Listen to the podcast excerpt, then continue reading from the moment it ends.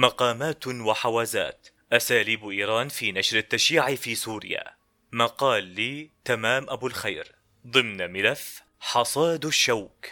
بالتوازي مع الحرب التي شنها حافظ الأسد على الإخوان المسلمين في سوريا بداية الثمانينيات كان جميل الأسد شقيق حافظ يعمل على إنشاء جمعية لنشر الفكر الشيعي في البلاد يكون مركزها اللاذقية.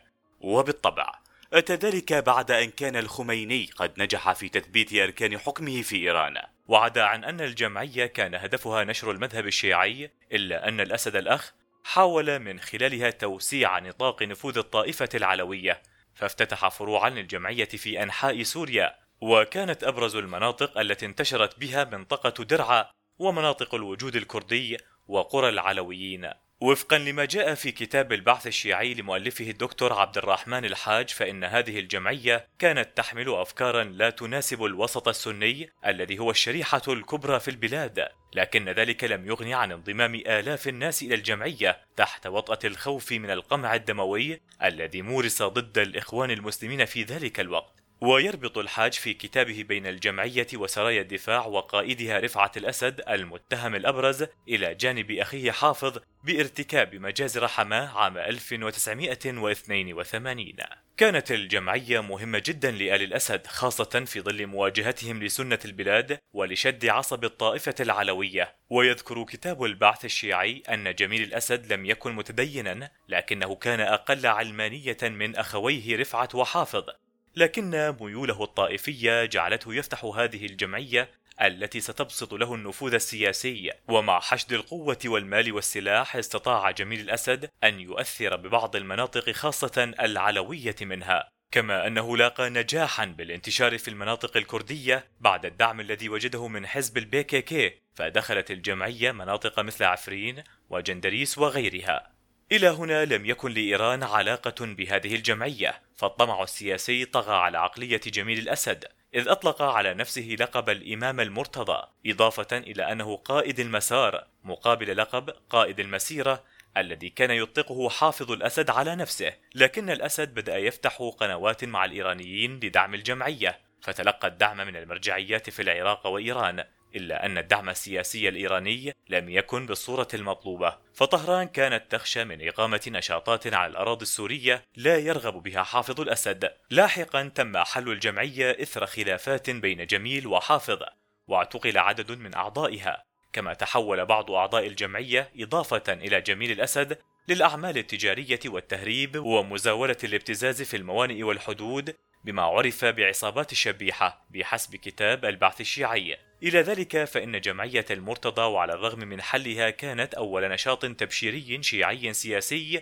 واسع النطاق في الأراضي السورية تحت سمع النظام وبصره لكنه نشاط تبشيري لأغراض سياسية محلية وليست إقليمية تتعلق بالمحور الإيراني وفقا لذات المصدر. فك الحظر بعد وفاة الخميني واستلام الخمينائي للسلطة في إيران بدأ الحظر المفروض على الحركة الدينية الشيعية في سوريا بالتقلص رويدا رويدا خاصة بعد الاتفاقات التي توصلت إليها دمشق وطهران بشأن تقاسم النفوذ في لبنان وتسوية وضع حزب الله فبدأ أنصار الأخير التجول في سوريا كما بدأ المرجع الشيعي محمد حسين فضل الله وهو الأب الروحي للحزب بإقامة محاضراته وندواته في مقام السيدة زينب بريف دمشق وأسس مكتبا له هناك. إضافة إلى حركة الشيعة اللبنانيين بدأ قدوم عدد من شيعة العراق وذلك إثر انتفاضة الجنوب العراقي الشيعية عام 1991 حين هاجر عدد كبير إلى سوريا واستوطنوا حي الأمين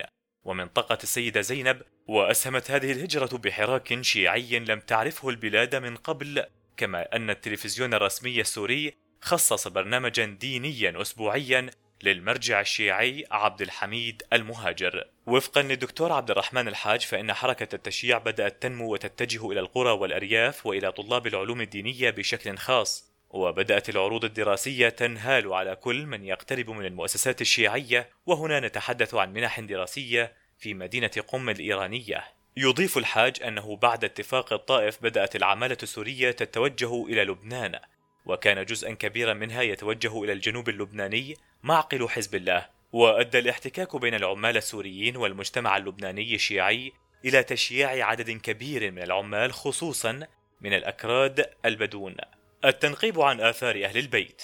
بات واضحا أن إيران وعن طريق المرجعيات بدأت بتحقيق مبتغاها في سوريا فبدأت ببناء الحسينيات والتنقيب عن آثار أهل البيت أو اختراع آثار لأهل البيت. كالتي سنتحدث عنها في تقريرنا هذا.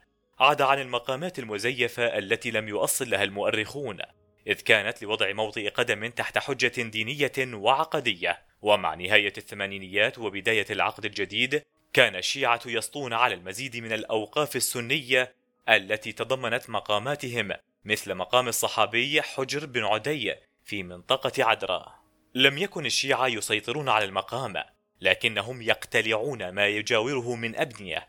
كما حصل في حي العمارة فقد بدأت إزالة ممنهجة لبيوت دمشقية عتيقة في حارة السادة الأشراف وهم سادة آل البيت السنة.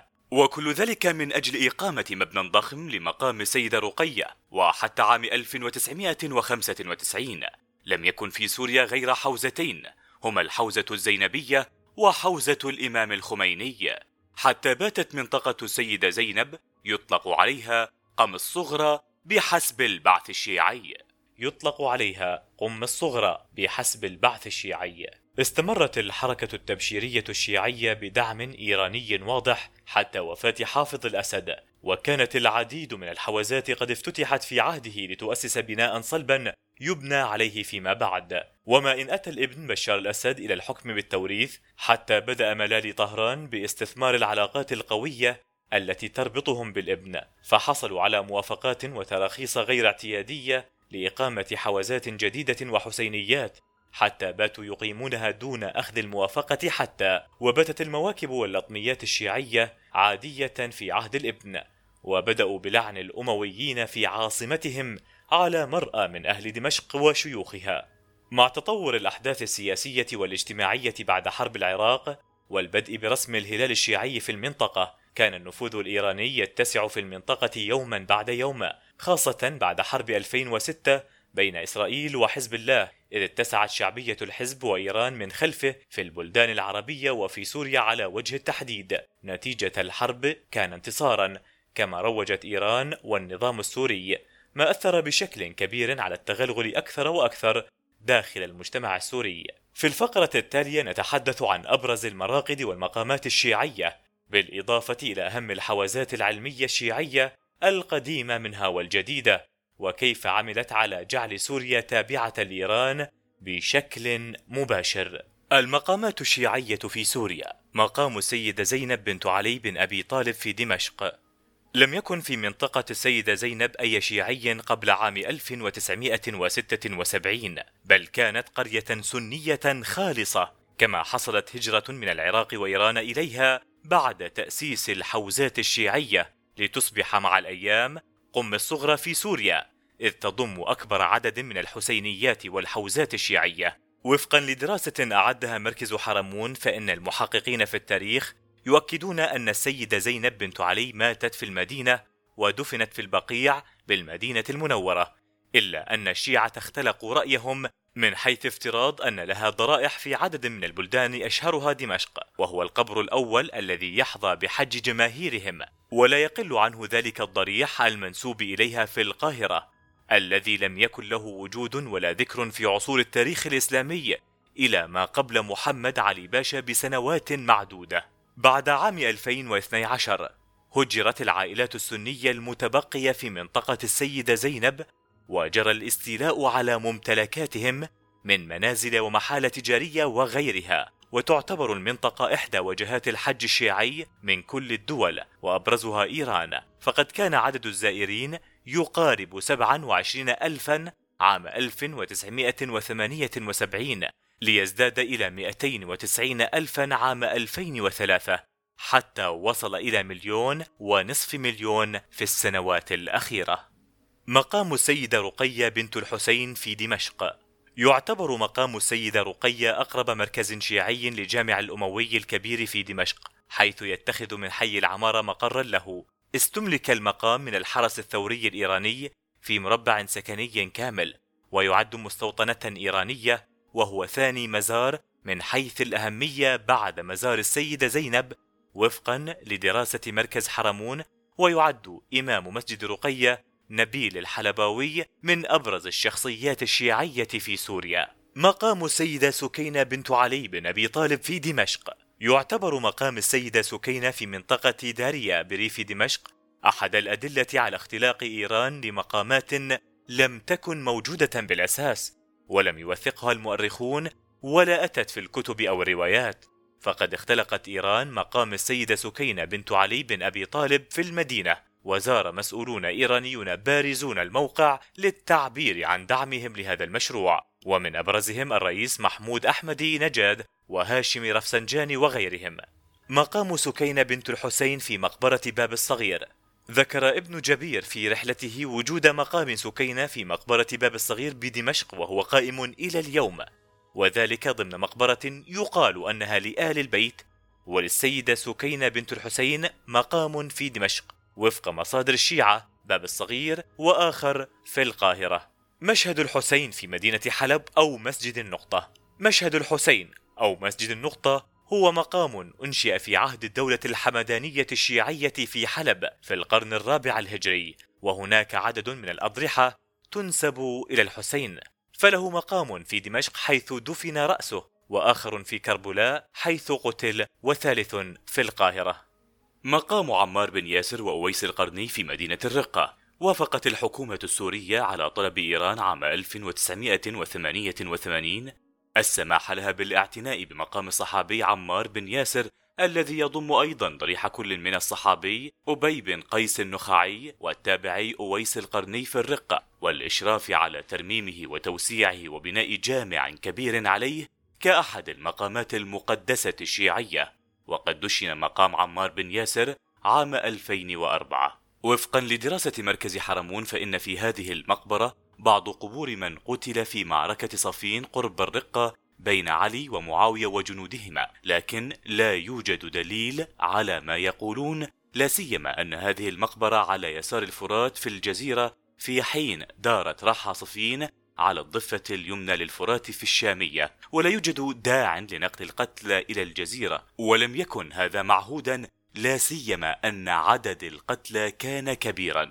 استطاع طهران استصدار أوامر من حكومة بشار الأسد بنبش قبور هذه المقبرة فقد كانت مقبرة عامة لأهل السنة في المنطقة ونقلت القبور المنبوشة إلى مكان آخر وبقي قبران فقط يزعم أنهما لعمار وأويس وبنت إيران مقاما كبيرا هناك. مقام حجر بن عدي في مرج عدرا قرب دمشق. بنى الشيعة مسجدا فخما على ما زعموا أنه قبر لحجر بن عدي الصحابي الذي ناصر علي بن أبي طالب ويوجد هذا المقام في منطقة عدرا. الحوزات العلمية. يقصد بالحوزات العلمية أنها مراكز دراسات شيعية تعمل على تخريج دعاة وهي شبيهة بالمعاهد الأكاديمية.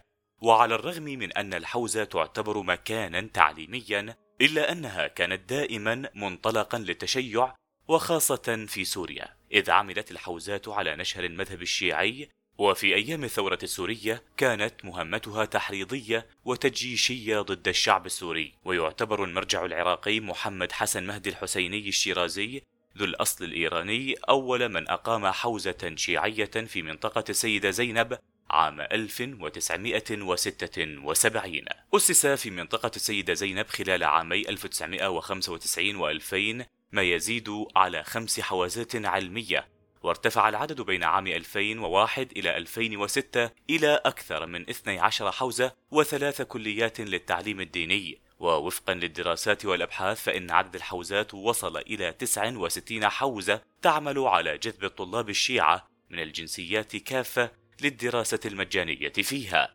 وتشجيعهم على الاستقرار في سوريا والحصول على الجنسية السورية وممارسة الدعوة للمذهب الشيعي.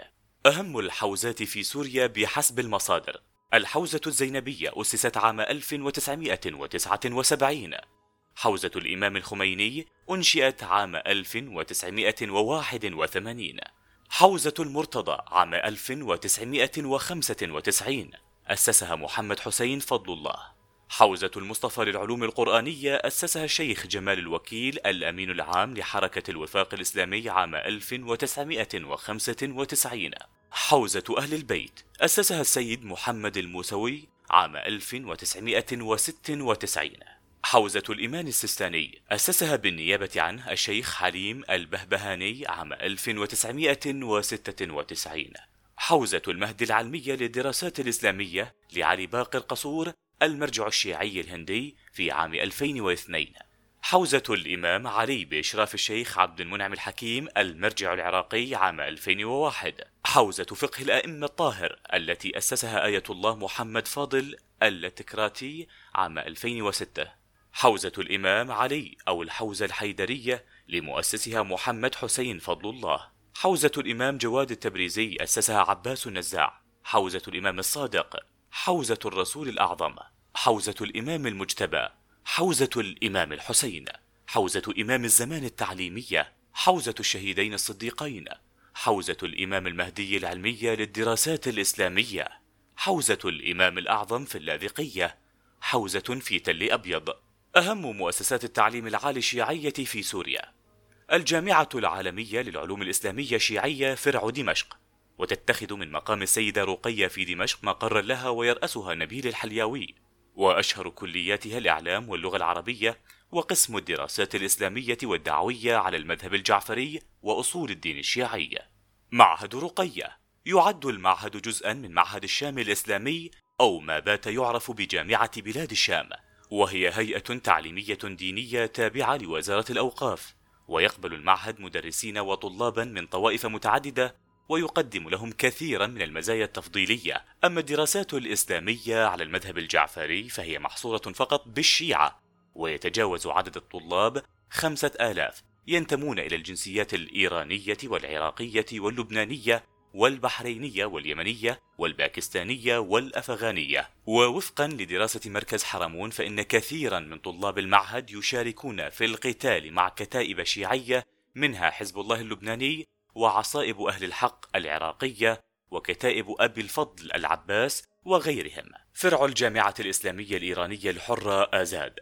تأسست عام 2018 ومقرها في طهران وأعلنت خلال لقاء بين رئيس المجلس الاستراتيجي للعلاقات الخارجية الإيرانية كمال خرازي مع وزير الأوقاف السوري محمد عبد الستار السيد. تزداد الأماكن التابعة لإيران في سوريا عموما وفي دمشق العاصمة خصوصا ما يجعل الاستيلاء على البلاد أسهل وأسرع عبر السيطرة على الحيز العام بالمقامات والحوزات والمراكز الثقافية فضلا عن مهرجانات طائفية من مواكب حسينية ولطميات وغيرها. ولم يكن ذلك ليتم لولا وجود شخصيات نافذة استخدمتها إيران لاستقبال ثورة الولي الفقيه وأحلالها في الشام. وفي تقريرنا المقبل سنفرد الحديث عن أبرز الشخصيات التي امتطتها طهران لترسيخ مشروعها في سوريا.